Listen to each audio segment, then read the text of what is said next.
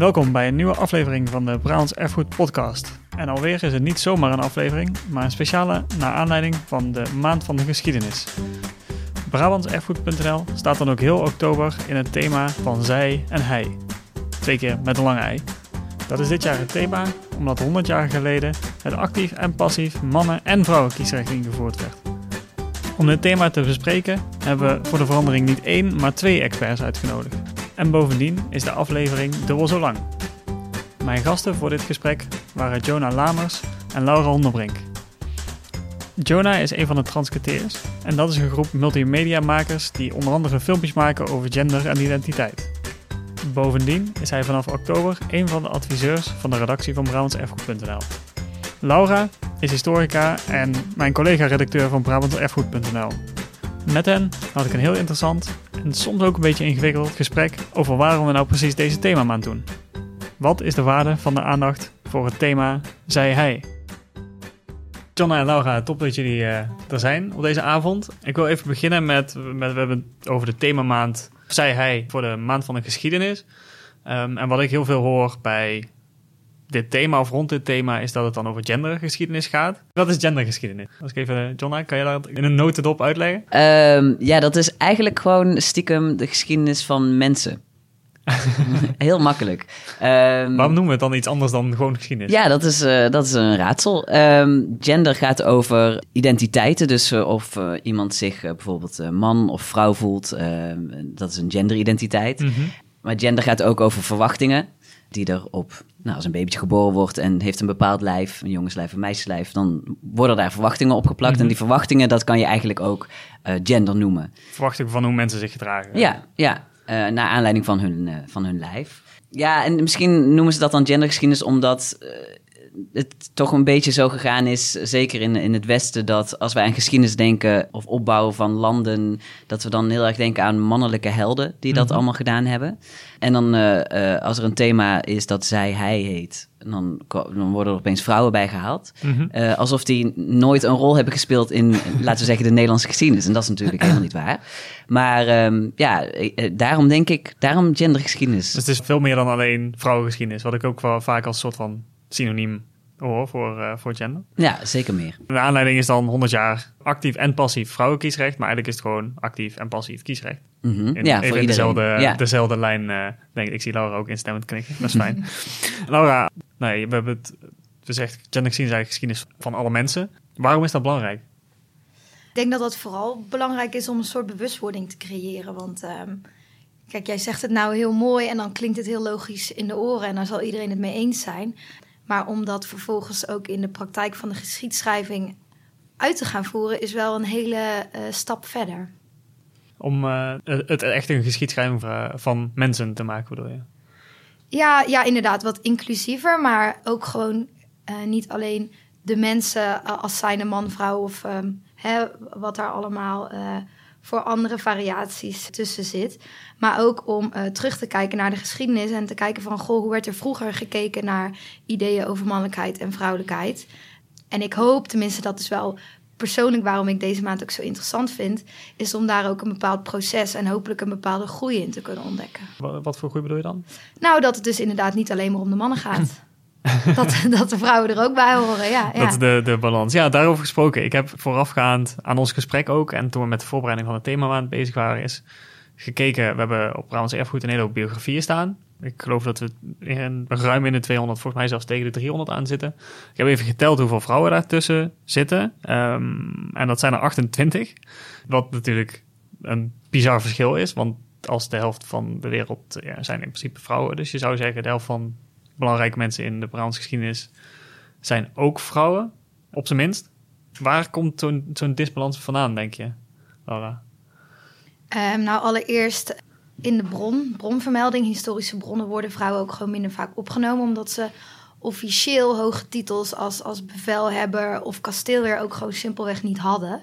Mm -hmm. En ja, vroeger werd ook wel echt gewoon gedacht door veel mensen dat vrouwen uh, minder capabel waren om grote historische veranderingen in gang te zetten en daar actief aan bij te dragen.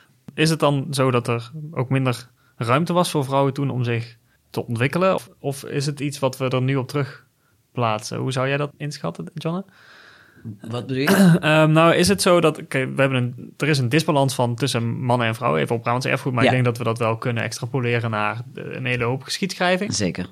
En komt dat omdat er tussen aanhalingstekens simpelweg minder interessante vrouwen zijn? Komt dat omdat we dat nu vinden dat vrouwen, eh, of gevonden hebben de afgelopen eh, jaren dat vrouwen een mindere bijdrage hebben geleverd? Mhm. Of is dat omdat vrouwen in een historische culturele context gewoon ook minder ruimte kregen om zich te ontwikkelen? Nou, dat, dat laatste zeker. Inderdaad, wat Laura ook zei, hoe er ook sowieso naar het fenomeen de vrouw gekeken werd in de geschiedenis, is, is eh, heel interessant en ook heel pijnlijk. Misschien een beetje historische context. In Nederland, laten we in de westerse, westerse Mhm. wereld even blijven, en dan eh, specifiek in Nederland, denken we in mannen en vrouwen. Dus dat is een binaire blik. Mhm. En dat komt echt vandaan. Ehm, vroeger hadden ze een één-seksen-model. Dus ze zagen wel, er is een verschil in lijf.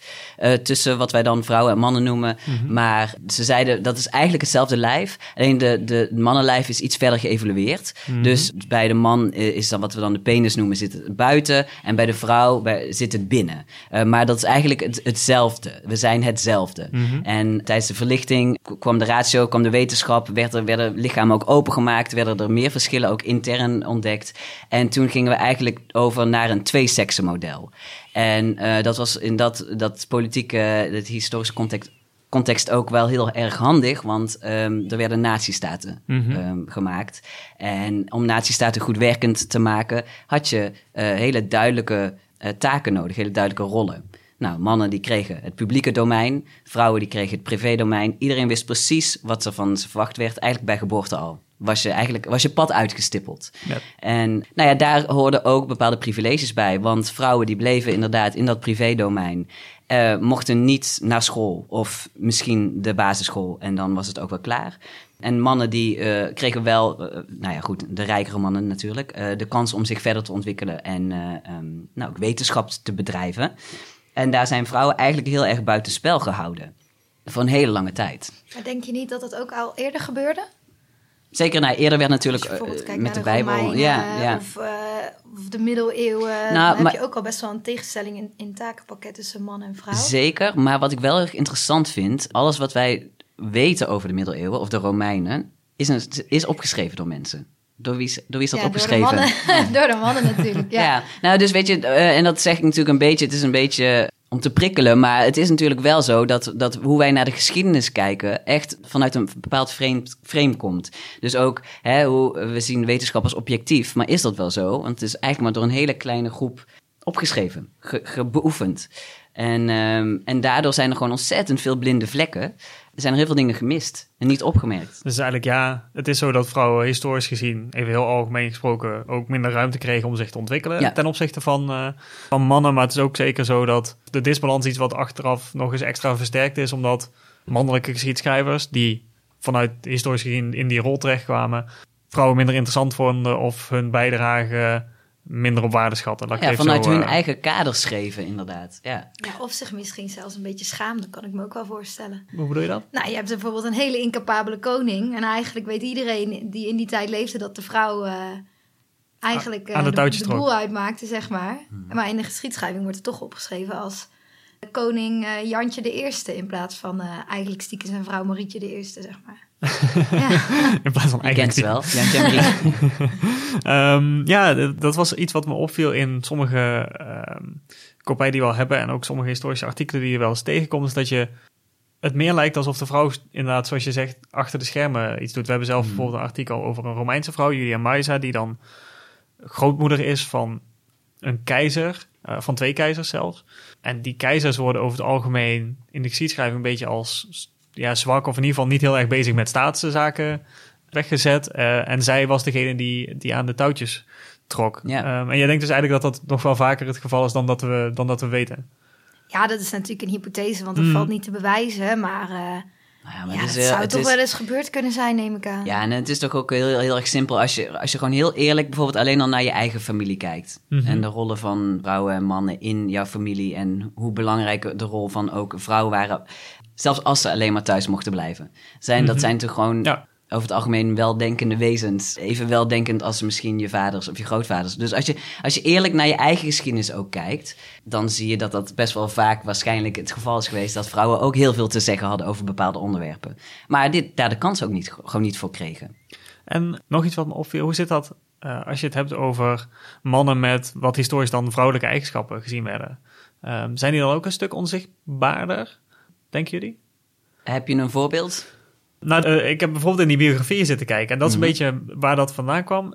Je ziet nergens... Het zijn allemaal mannen die iets gedaan hebben. Of uh, zeg maar bestuurders, veldheren. Mm-hmm. Zeg maar de grote mannen van wie we standbeelden op de plein hebben staan. Even heel, heel kort door de bocht. Maar waar het bij vrouwen dan vaak vrouwen zijn die tussen aanhalingstekens iets mannelijk deden. Dus die stiekem aan de touwtjes trokken. Of die um, ja, op de een of andere manier een mannelijke... of een, een historisch meer mannelijke rol op mm-hmm. zich namen. Zie je het omgekeerde, zie je eigenlijk niet. Je hebt geen biografieën van uh, mannen met wat in die tijd gezien werd als vrouwelijke eigenschappen. Ja, nou dat komt ook eh, door een verheerlijking van mannelijkheid. En inderdaad, mannelijkheid wordt als een, het hoogste wat je kan halen uh, gezien. Dus uh, mannelijke mannen, de helden, de, de nou ja...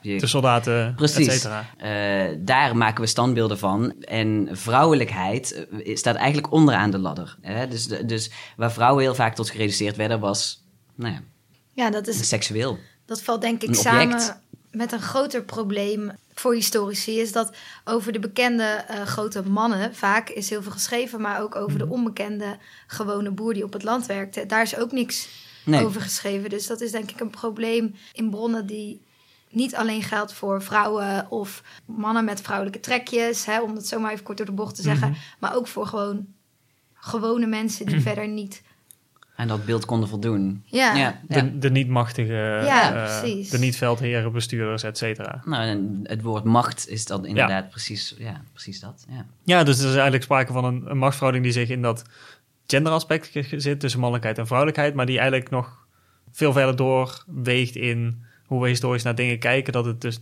ja, het gaat niet alleen om man en vrouw, maar eigenlijk ook dus klasse en dat soort dingen, uh, waar er op de een of andere manier sprake is van, machts, uh, van machtsverhouding. Ja, ja, en daar valt veel meer onder religie bijvoorbeeld. Ja. Nu hebben we op Brabants Erfgoed bijvoorbeeld een, weer een artikel over de eerste, tussen aanhalingstekens, Brabantse vrouw, die we bij naam kennen dan. Het gaat om een Romeinse vrouw van wie we een aldaarsteen hebben uit Brabant. En we hebben het vaak over de eerste vrouwelijke burgemeester van Nederland, dat was uh, Truus Smulders-Bedie. Is het zinvol om aandacht te hebben voor, tussen aanhalingstekens, de eerste? Of is dat misschien juist een soort van extra nadruk op de vrouwelijkheid leggen of zo? Of op het vrouw zijn? Misschien nog beter gezegd, op het niet-man zijn. Ja, dat het is lastig, want uh, ja en nee. Je hebt, ik denk, als jij emancipatoire strijd voert, heb jij uh, voorbeelden en rolmodellen nodig. Dan is het dus heel fijn om uh, te kunnen zien van, ja, maar toen was er ook al een vrouw. Of toen was er mm -hmm. ook al iemand zoals ik. Als rolmodel. Ja, als rolmodel. maar. Dus in die zin. Inspiratie. Ja, en in die zin is dat denk ik heel erg belangrijk. maar je wil natuurlijk naar een bepaald moment toe waar het niet meer belangrijk is of die persoon mm -hmm. nou een man of een vrouw was. Um, ja. Want stiekem spoiler alert, doet het er eigenlijk niet zo heel veel toe. Um, maar nog steeds is dat een heel lastig gesprek. Ik bedoel, nog steeds verdienen vrouwen in dezelfde functie minder als mannen. Weet je, dus we zijn daar nog steeds heel erg mee bezig. Dus jammer genoeg moeten we nog steeds over de eerste vrouw die of de eerste vrouw, nou ja, de eerste vrouwelijke burgemeester, et cetera, praten. Mm -hmm. Om uh, die emancipatie door te zetten. Hopelijk uh, hoeft dat snel niet meer. Ja, ja precies. En uh, het, het einddoel is eigenlijk om dat niet meer niet meer, dat het, het, niet meer belangrijk is. Nee, exact. Het is gewoon de eerste, de eerste Brabander die we bij naam kennen. Precies. Als dat, als dat toevallig ook zo is, dat weet ik eigenlijk helemaal niet zeker. Maar, ja. ja. Ik zou op je vraag echt gewoon volmondig ja antwoorden. geen twijfel.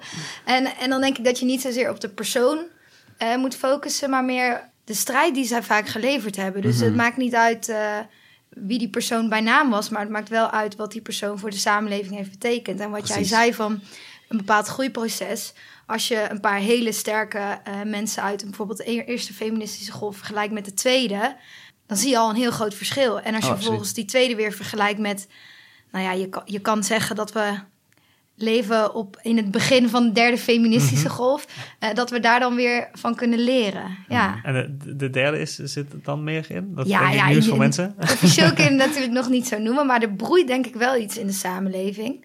En met een derde feministische golf bedoel ik, nou ja, die eerste was heel erg over wettelijke gelijkheid. Mm -hmm. hè? Uh, kiesrecht, uh, scholing, werken. tweede feministische golf was heel erg gefocust op, op het soort van ontbinden van de mannelijke overheersing in de samenleving. En nu staan we aan het begin van een nieuwe ontwikkeling, waarin inderdaad wat jij zegt, of je man of vrouw bent, eigenlijk niet meer zoveel zou uit moeten maken. maken. Dat kun je dan queer feminism noemen. Mhm. Ehm, en een heel simpel voorbeeld daarvan is, als jij als vrouw zijnde eh, ervoor kiest om niet te werken, ehm, niet omdat je het niet kan, niet omdat je man het niet wil, maar gewoon puur omdat jij daar zelf gelukkiger van wordt, dat je dan ook geen gedoe over je heen krijgt van feministen die zeggen: ja, maar jij bent een vrouw en jij bent pas feministisch als jij laat zien dat vrouwen ook kunnen werken. Want ben je niet pas echt feministisch als je jouw keuze en hoe je jouw leven wil inrichten niet laat afhangen van maatschappelijke conventies over wat er tussen Oh. je benen zit, zeg maar. Ja, Ja, als het niet meer uitmaakt, dus Ja, ook eigenlijk. Ja, en het ook breder trekken. Ik bedoel, want het, in- inderdaad werd het in het begin eh, heel erg gezet als de vrouw tegen de man. Hè, de mannenhaters, de feminist. En dat, dat, die een bittere nasmaak proef je nog steeds heel vaak als je het over... eh, als je het vraagt, ben jij feminist of niet? En dan nou, voelen mensen, oké, tegen wie kan ik wat zeggen? Het gaat, het gaat niet over eh, vrouwenhaat of het gaat niet over mannenhaat. Het gaat inderdaad over op een gelijke, waardige positie terechtkomen. En dat betekent dus ook om verder te kijken dan alleen vrouw en man. Er zijn steeds meer in de afgelopen decennia eh, mensen naar buiten gekomen met het verhaal: hey, heel leuk, man, vrouw, maar ik kan daar niet aan voldoen. Ik zou het misschien wel willen, want dat maakt mijn leven veel makkelijker, maar het lukt mij niet. En die verhalen komen ook steeds meer ehm, naar boven. En dat is inderdaad ook onderdeel van het queer feminism. Het gaat inderdaad over uiteindelijk de vrouwelijkheid van dat laagste latje halen niet alleen niet, niet de vrouw, maar vrouwelijkheid. Er is gewoon een negatieve connotatie rondom vrouwelijkheid. Ook eh, mannen die vrouwelijk eh, zijn in hun uitingen, die eh, doen het volgens heel veel mensen ook verkeerd. Hè, die worden ook gepest op scholen, die worden eh, in elkaar geslagen. Eh, nou, noem het maar op.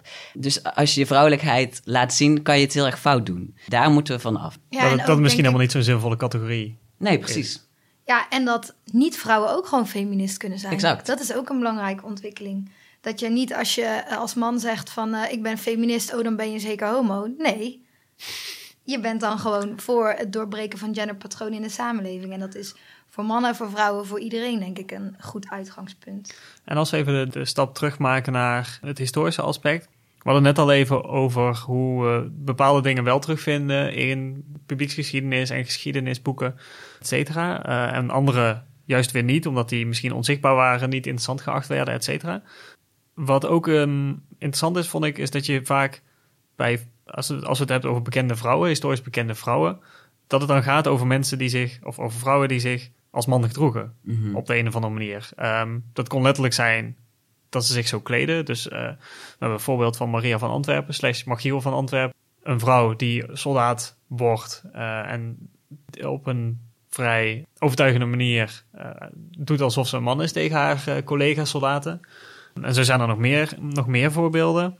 Ik noemde net al even Julia Maisa, die een heel erg mannelijke rol, tussen aanleidingstekens mannelijke rol heeft als iemand die aan de touwtjes trekt stiekem, terwijl er een keizer op de troon zit die helemaal niet zo machtig is en voor, voor wie zij dat land eh, bestuurt. We hebben in Helmond een, een vrouw in de 80-jarige oorlog, Filipine van Ruizenberg, die eigenlijk ja, haar Helmond soort van tot een neutraal gebied probeert te verklaren om de bevolking te sparen, maar die ook heel erg op die, de positie, de traditionele positie van de heer van het gebied zit, haar man. Hoe kijken jullie daarnaar? Zijn dat inspiratievolle voorbeelden? Of is dat juist misschien meer een manifestatie van het, het vooroordeel wat, er, wat erin zit? Nou, ik denk dat dit voorbeelden zijn van vrouwen, of vermoedelijk vrouwen die ehm, iets gedaan wilden krijgen. En om iets gedaan te krijgen moest je in bepaalde mannelijke rollen gaan staan. Want dan, werd, dan kreeg je aanzien, dan kreeg je het gedaan. Heel, heel simpel gezegd, Maria van Antwerpen wilde misschien een leger in of zag dat als uitvlucht. En de enige manier waarop dat kon was zich als man kleden, want vrouwen mochten het leger niet in. Ja, dat is altijd een hele eh, interessante, dat is een heel interessant voorbeeld, bijvoorbeeld Marie van Antwerpen. Namelijk, drie groepen kijken verschillend naar, naar deze persoon. Je hebt de, nou ja, laten we zeggen, de eerste garde feministen, die zeggen. Dit was een vrouw die inderdaad nou, zelf geld, geld wilde verdienen, eh, hè, dus voor zichzelf zou kunnen zorgen. En dat kon je alleen maar doen door je voor te doen als man. hè, dus in, het- in, in het leger werken, nou, moet je, moet je mannenkleren aan. Dat is één manier. Eh, de lesbische groep zegt... Nee, maar zij was lesbisch en zij wilde trouwen met vrouwen. Zij is twee keer getrouwd met, met een vrouw. Ja, en de enige manier waarop je kon trouwen met een vrouw... was je voordoen als man. Ja. Want het lesbisch huwelijk bestond gewoon nog niet. En dan heb je een groep trans eh, mannen die zeggen... nee, dit, deze persoon was transgender.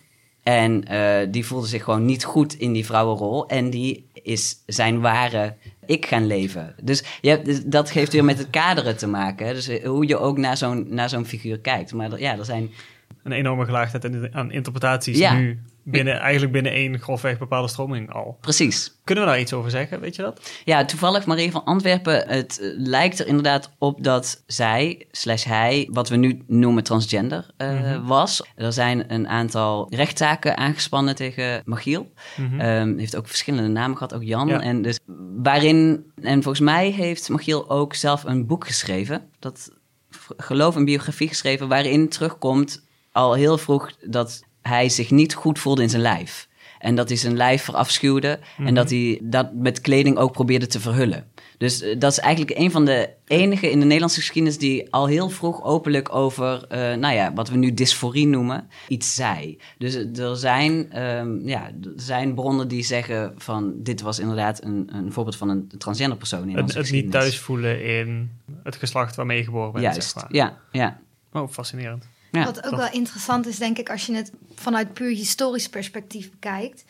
Zulke gevallen als Maria van Antwerpen, dan kun je ook heel veel zeggen over de beelden van mannelijke en vrouwelijkheid die toen bestonden. Want kijk, het is natuurlijk, we kijken wel met een hedendaagse bril. Mhm. Dus in die zin is het denk ik lastig om daar achteraf een beeld op te plakken. Dan moet je eerst weten wat het beeld toen der tijd van mannelijkheid of vrouwelijkheid was. En dat is aan zich al een vet interessant eh, onderzoek. Zeker. Ja, je hebt als het ware te maken met een dubbele historische gelaagdheid. Aan de ene Ja. kant de opvattingen van man en vrouwelijkheid die bewust of onbewust in ons allemaal zit. En dus ook een historicus die over een bepaald historisch onderwerp schrijft. En daarnaast de, de ideeën over mannelijkheid en vrouwelijkheid die ten tijde van welk onderwerp hij, hij of zij dan aan het onderzoeken is, speelden. In Mhm. het geval van eh Marie van Antwerpen is dat 18e eeuw, eh, geloof ik. Wat het nog extra compliceert natuurlijk. Ja, dat is super moeilijk Ja. voor hedendaagse historici om, om je eigen beeld los te laten en, en het beeld van een ander te proberen begrijpen. Ja. En dat doortrekken, wat betekent dat voor ehm, historici nu? Je zou in een misschien een hele uiterste positie kunnen zeggen van nou, je mag alleen over je onderwerp schrijven als je daar zelf iets mee hebt. Dus je mag als man alleen over mannelijke figuren schrijven, even heel kort door de bocht. Hoe zien jullie dat? ja, als je gaat zitten in dat queer feminisme, moet iedereen over iedereen kunnen schrijven. En dat vind ik ook wel. Want als je als man niet meer over vrouwen zou mogen schrijven, zou je dan als vrouw ook niet meer over mannen mogen schrijven. Want Mhm. dat wordt dan een soort van automatisch Ja, dat is de automatische consequentie Ja, en eigenlijk, dan denken we weer heel erg in die rolpatronen waarvan wij volgens mij allebei zeggen... hey, eh Los we die schrijflijnen lekker op. Ja. Ja, maar, eh, totaal mee eens. Aan de andere kant denk ik wel dat er ergens wat in zit. Ik bedoel, je, Mhm. ehm, waar, we, waar, waar het gesprek al vaker over is gegaan. Kijk met een bepaalde bril naar de geschiedenis. En eh, vanuit je eigen geleefde ervaring. Dus inderdaad, in de historie hebben heel veel mannen over vrouwen geschreven. Waardoor vrouwen niet echt heel erg positief eh, afgeschilderd werden. En dat komt omdat zij vanuit hun eigen geleefde ervaring schrijven. En dat we weten inmiddels veel meer van de wereld. We hebben ook veel meer toegang van de wereld. We- we- dus er in ons zit ook stiekem veel meer diversiteit dan, denk Mhm. ik, toen in mensen. Maar ja, het is natuurlijk wel... Know your history is wel heel erg belangrijk. Je moet het wel goed kunnen plaatsen. En je moet die tijden waar je over schrijft wel goed begrijpen. We zijn er allemaal niet bij geweest. Nee, Ehm, maar je moet, je moet je daarbij heel erg bewust zijn van je eigen frame, denk ik. Kan Van je, het- vanuit van, van je eigen kader. als ik je goed begrijp, is dan misschien nog een soort van extra barrière voor sommige historici. Eh, maar niet per se een barrière die onneembaar is. Misschien alleen in Nee, het uiterste zeker. geval of zo. Ja, nee, ik denk, ik denk zeker dat, dat mannen over vrouwen mogen schrijven en eh, vrouwen over mannen. Ehm, maar die personen die schrijven moeten zich bewust zijn van eigenlijk wie zij zijn. Ja, En, en wat zij interessant vinden. En, en dus niet iets als objectief neerzetten. hmm. Maar dat is ook weer breder dan alleen mannelijkheid en vrouwelijkheid. Zeker. De mensen die wetenschappelijk onderzoek doen naar geschiedenis... dat zijn hoogopgeleide mensen. Dat, dat geeft je ook weer een bepaald perspectief. Mhm. Maar zou je dan zeggen bij onderzoek bijvoorbeeld... laat er zowel een man als een vrouw naar kijken? Nou, het zou wel heel interessant zijn als daar verschillen uitkomen. Om dan te kijken van hoe komt dat dan? Ja. Waar, waar komen die verschillen vandaan? een man en een vrouw die een biografie schrijven over dezelfde historische Ja, persoon. ik denk dat het een andere biografie, biografie wordt misschien. En dat komt niet per se eh, door het lijf waar die persoon in geboren is, Mhm. maar wel hoe, dat, hoe die persoon gevormd is. Ja, door wat je zei, de geleefde ervaringen van Ja. de, de twee personen. Ja. Je herkent andere dingen, denk ik. En je zoekt misschien andere accenten op. eh, Ja. Ja, en het voordeel van tegenwoordig, als je dan kijkt naar alles wat wij nu vastleggen eh, en wat in de toekomst geschiedenis gaat worden. Hè? Kijk, dan kom je uit bij erfgoed. Mhm. Nu worden er via kranten en via internet en via muziek en noem maar op, wordt er eigenlijk veel meer vastgelegd dan vroeger. Ja. Dus ik ben wel benieuwd of het dan bijvoorbeeld over 100 jaar, als 2019 als jaar bestudeerd gaat worden, of dat probleem dan minder groot zou zijn of niet. Misschien wel. Ja, want je, je, je, je, je hebt meerdere bronnen waar je uit kan pompen. Ja, Ja. Dan zou langzaam zou dat ook dit probleem zou bijna door een soort van historische wet, als die al bestaan, ehm, langzaam opgelost Ja, gaan worden. misschien Hopelijk. wel. Ja. Eh, in de ideale situatie. Laten we het even zo. eh, laten we het daarbij houden. Dan als afsluiting. We hadden het over geleefde ervaringen. En ik denk dat jullie het ook wel met me eens zijn dat bepaalde mensen daar in het leven als daar een voordeel van hebben gehad. Historisch gezien mannen van een bepaalde eh, sociale klasse. ehm, die bepaalde dingen deden waar die netjes in het plaatje pasten, heel, heel kort door de bocht. Dat bestaat nu natuurlijk nog steeds. Eh, we hebben genoeg discussies over alleen al institutioneel racisme, et cetera. Mhm. Hoe kun je nu als historicus nu, die misschien in zo'n geprivilegeerde situatie zit, ehm, nu een goede, eh, een goede bondgenoot zijn voor mensen die dat niet zijn? Is dat je, je keuze van bepaalde onderwerpen? Is dat een benadering die je misschien in je historisch werk kan toepassen? Of is het eigenlijk de rol die je op je neemt van... oké, misschien is dit niet de geschiedenis die ik moet schrijven... maar moet ik iemand helpen om de geschiedenis te schrijven? Ja, nou die bewustwording waar jij het net al over had, bewustzijn van je, van je eigen perspectief is super dat is belangrijk. stap 1. Ja. En verder zou ik het om eerlijk te zijn niet heel goed weten. Hoe je dat kan doen. Ja, dat Nou, is best een moeilijke vraag. Ik denk dat er verschillende mogelijkheden zijn. Inderdaad, voor iedereen, eh, of je nou historisch bent of niet. ik denk dat eh, de samenleving, het samenleven beter wordt wanneer iedereen zich bewust zou zijn van hun eigen positie. En misschien daarbij horende privileges. Hè, dus de witte hoogopgeleide man, nou, die heeft het in Nederland eh, makkelijker hè, Mhm. eh, binnen het systeem dan een vrouw van kleur. Laat ik het zo even zeggen. Dus bij geboorte kan je bij wijze van spreken al drie stapjes voor hebben op iemand. Mhm. Nou, dat, en dan, daar kan je niks aan doen eh, bij geboorte, maar in je leven wel. En dat betekent dus, één, da- daar bewust van zijn. Twee, bewust van zijn ook dat jij een bepaald podium hebt dat je misschien kan delen. Waarop je anderen kan uitnodigen. Waarop je misschien mensen die op jou lijken, die dingen van jou aannemen, over die andere mensen kan vertellen. Hè, dus je, je hebt daar denk ik best eigenlijk stiekem wel een, ehm, iets te doen. Een verantwoordelijkheid. Een verantwoordelijkheid, ja. En ehm, dus eh, het, geeft, het heeft ook met de benadering te maken wat jij zegt. Ga met mensen in gesprek die dat podium niet vanzelfsprekend krijgen. Mhm. Dus laat, laat mensen zelf aan het woord. Spreek niet over hen, maar met hen. En deel je podium. Dat, dat, ja, ik denk dat dat... Dat dat misschien nog de belangrijkste eh, tip eigenlijk. Ja. Want dat is het eigenlijk. Is. Ja, Super bedankt dat jullie eh, hier over dit eh, toch wel nou, super interessante, maar ook wel ingewikkelde onderwerp. Ik denk dat we daar het afgelopen half uur al achter zijn gekomen, nogmaals. Ik bedoel, dat wisten we al, maar nog een keer extra bevestigd hebben hoe ingewikkeld dit onderwerp kan zijn. Ja. Ehm, zeker als je er ook nog eens de historische aspecten van hebt. Dus eh, dank jullie wel. graag gedaan. Bedankt. De hele maand staat BrabantSerfgoed.nl dus nog in het teken van het thema Zij Hij. En alle artikelen die we rond dit thema opgehaald hebben, vind je op BrabantSerfgoed.nl slash zij-hij. Allebei dus met een lange ei. Op BrabantSerfgoed.nl slash podcast vind je ook de afleveringspagina die bij deze aflevering hoort, met linkjes naar je favoriete luisterapps waar je de podcast en eerdere afleveringen allemaal kan horen. Als je op de hoogte wil blijven van alle nieuwe artikelen, kun je op de homepage abonneren op onze nieuwsbrief. En tot slot moet ik nog mijn collega-redacteur Jeroen bedanken, die ook meegeholpen heeft bij het voorbereiden van deze aflevering.